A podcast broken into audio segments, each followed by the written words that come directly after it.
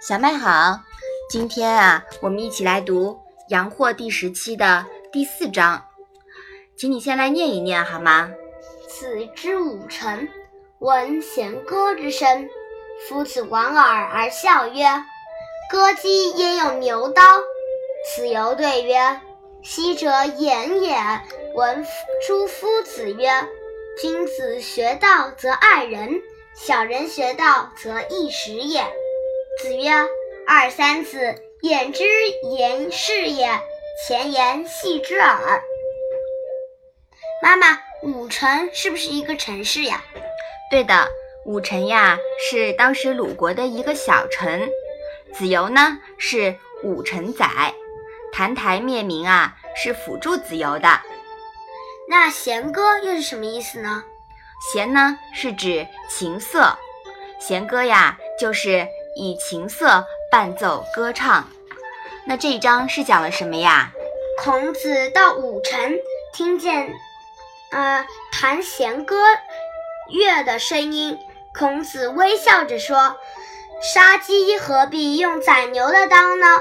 子游回答说：“以前我听先生说过，君子学习了礼乐之道，就能爱人；小人学习了礼乐，就容易管理。”孔子说：“学生们，言言的话是对的，我刚才说的话只是开个玩笑而已。”子游呀是个认真的人，他真的在武城这个小地方实行礼乐教化了。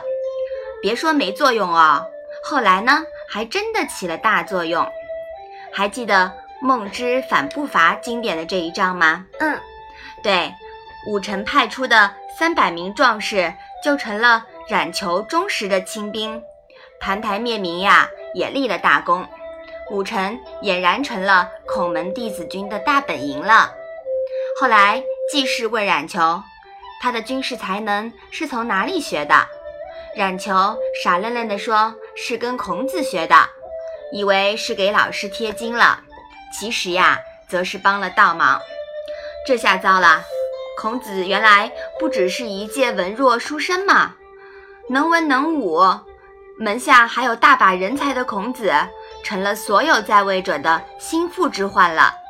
真是夫子无罪，怀璧其罪啊，是不是啊？嗯。不过由于种种原因呢，孔门弟子军最终没有变成名副其实的孔家军。好，我们把这一章啊再来读一下。子之武臣，闻弦歌之声，夫子莞尔而笑曰：“歌姬焉有牛刀？”子游对曰：“昔者演也。”闻诸夫子曰：“君子学道则爱人，小人学道则易时也。”子曰：“二三子，言之言是也，前言戏之耳。”妈妈呀，其实我觉得呢，呃，这一章呢，就是，呃，孔子开的玩笑，就是杀鸡何必用宰牛的刀？因为宰牛的刀呢，都会用那种很坚硬的钢做，嗯，因为牛的骨头很大、很粗、很硬。对的。而杀鸡呢，鸡的就就那点骨头，大家都吃过鸡的，所以呢，你就用正常的刀子就可以了。所以说，你用那种超大的宝刀，嗯嗯嗯。呃，呃，来杀鸡是不是有点可笑了？把小的东西拿大的里放了。